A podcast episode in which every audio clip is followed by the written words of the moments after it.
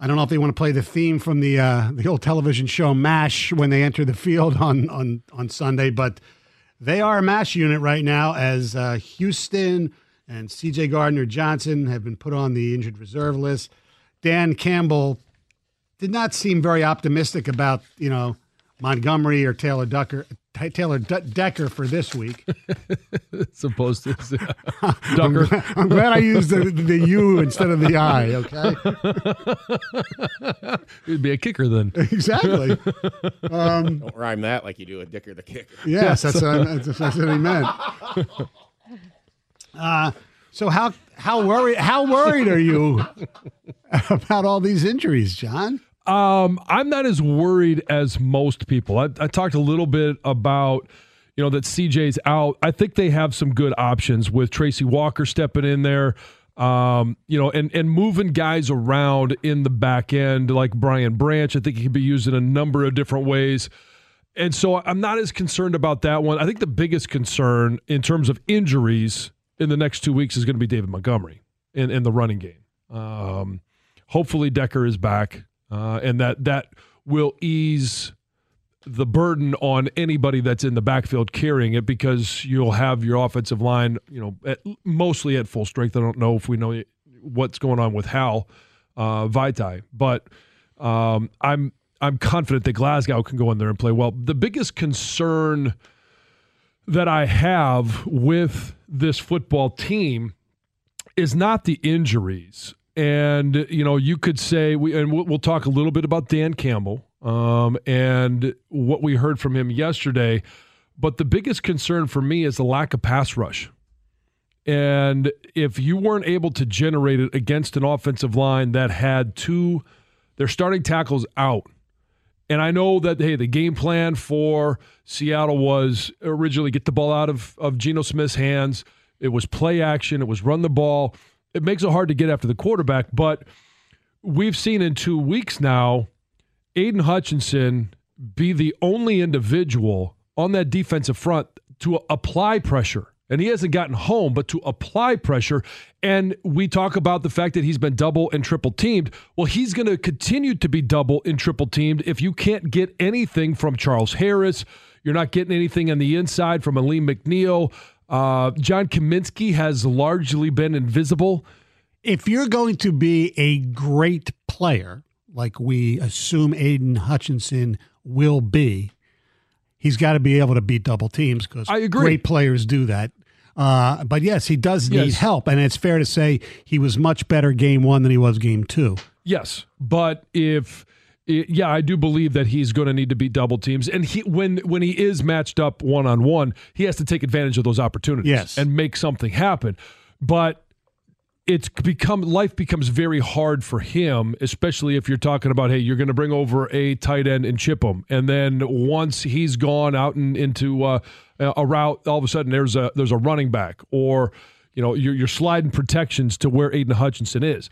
That becomes a challenge, and it becomes more of a challenge if you have nobody else that can win a one-on-one battle. Right, especially with Paschal being hurt. I'll- Paschal being hurt, Houston being hurt. Yes. You know, Julian Okwara is on IR right now. Um, and and not that I would expect him to come into the season and be No. you know lighted on fire, but he was the only one in the preseason that found success. Correct. So But it's time for uh, Big Brother Romeo to come through. Romeo needs to. We got to get some push in the middle from whether it's say Buggs is going to be up or not, but Alim McNeill, Levi Onwuzurike, Charles Harris needs to you know needs to do something. Yes. Uh, the telephone number is 248 539 9797. Talking about uh, your biggest concern for the Lions after two games. And with the injuries is kind of withering away the depth of this team, especially uh, defensively and on the offensive line. Yeah. Uh, injuries has been a, a big issue. It's been it, it's really affecting almost every position group. Yes. All right, let's go to the phones and uh, say hello to Jacob in Plymouth. What's up, Jacob? Hey, I called in on Sunday about this, and John, you're exactly right. Hutchinson can only do so much if he's if the quarterbacks are looking where the uh, he is and rolling out the whole game away from him. You have to have someone from the other side at least apply pressure and keep him contained for the other for someone to get to him. Even play, great players like Bosa have people who put keep the quarterback in the pocket or in a smaller area that they can get to him. Yeah, there's got to be a threat. I, I mean, I played offensive line. You can be the greatest left tackle in the world. The left guard next to you sucks. That whole side of the line is just a big sieve, and that's what's happening. Is is no one is applying pressure, and Hutchinson's just chasing them in a triple team. If there's anybody on the right side, it, it, that scared me last year because the uh, defense was horrible till Houston came in, and this was what we saw last year for a lot of the season until Houston came back from injury. Yeah, and, and, and a lot of Houston's numbers were because of the success that Aidan was having, and Aidan's numbers got better at the end of the year Right. when James Houston showed up. It was the Ojabo effect, Yeah, like at Michigan. And if you had Jalen Carter next to Hutch, there's accountability. Okay. yeah, yeah. Sorry. I'm not going to go. To, I mean, yes, I, we all would love Jalen Carter, but this is uh, this is the here and now. Yeah. Like, what is the biggest concern, and how do they find a way to create more pressure? You've got an athletic linebacker. Maybe they use Jack Campbell in ways to apply pressure from the, from the, from his linebacker position on the quarterback. Yeah, because he's he's faster than any other linebacker. He's faster Yep. than Anzalone. Although Anzalone did show some speed on the sack, Yeah, but he he they need to figure out a way to cover tight ends, yeah. and they're playing a good one this this week. Although he's not your quintessential tight end, mm. Kyle Pitts. Antoine, you're a 97 won the ticket. Yeah, guys, I've been trying to call for two days on this topic about the pass rush. I thought that was really alarming to me. It was so many times I seen them bringing the blitz and nobody really getting home on Geno, and I'm like, that's a recipe for disaster. Like I'm looking at. I'm I'm looking at the guy. They just I'm like they need. I'm like come on, somebody get to the quarterback, sack him, and I'm nobody's getting home. I like I like Hutchinson, but I want him to be one of the best premier pass rushers, and those guys make it known that their presence is there. And I think he needs to probably take that next step, like the Quinnen Williams, the Micah Parsons. I know that's probably on the high end, but we drafted that guy pretty high, so I, I expect to be, you know, expect a lot out of him. Do So, you think he needs help though? I do, I do. I think we probably do need another, uh, probably like another rusher on the other end to contain the quarterback. I think that's another thing. We cannot contain the quarterback with mobile. When when guys can move out, mobile, it's like we don't get good containment. And hopefully, uh, when the Ravens game come up, uh, hopefully we'll get that together then because it's to be a long one. You have Yep. defend Lamar. I mean, yeah, the running quarterback. I mean, Ridder, he's not a great passer, but he can run a little bit. That's this week. He can escape the pocket. Jordan Love the same way. Uh, and the game after that is what Bryce Young, I believe. Right? Is that their next game? Is it Yeah. Carolina? Yeah. yeah. You know, it's going to be up to Brad Holmes if this continues to be an issue. Yeah. He's the one that decided to bring back the same defensive line, basically. I know we had a caller a day or two ago uh, bring up Suh, and I, I think the problem is equally in in the middle, as it Yes. is. People keep focusing on the other side.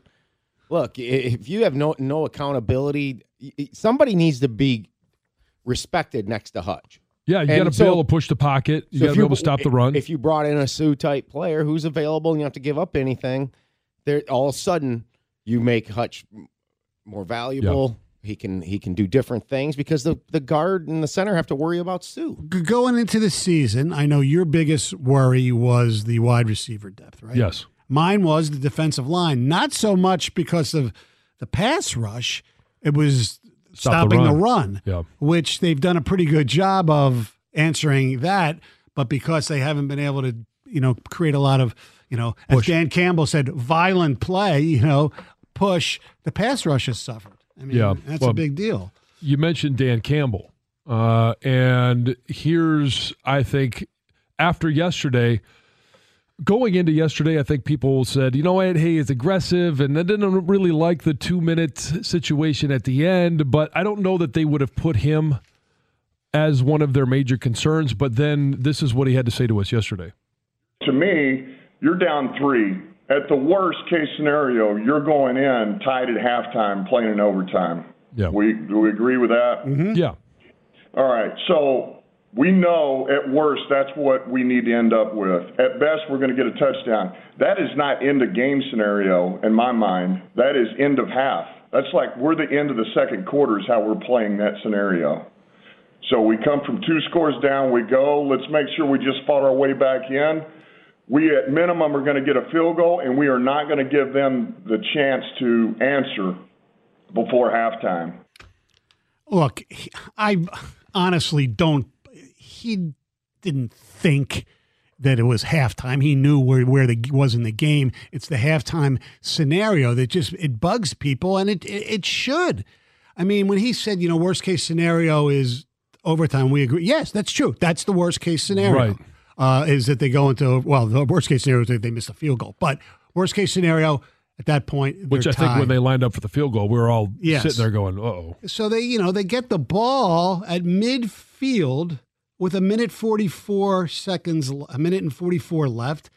Two plays takes them to the Seattle, you know, 27 yard line, and they used a minute eight of time before they used their first time out on a play that got them to the Seattle 23. Now, like I said yesterday, the timeouts and the time didn't bother me because they, they in a weird way, they used the clock properly because they ended up just running out of downs. They did not run out of time.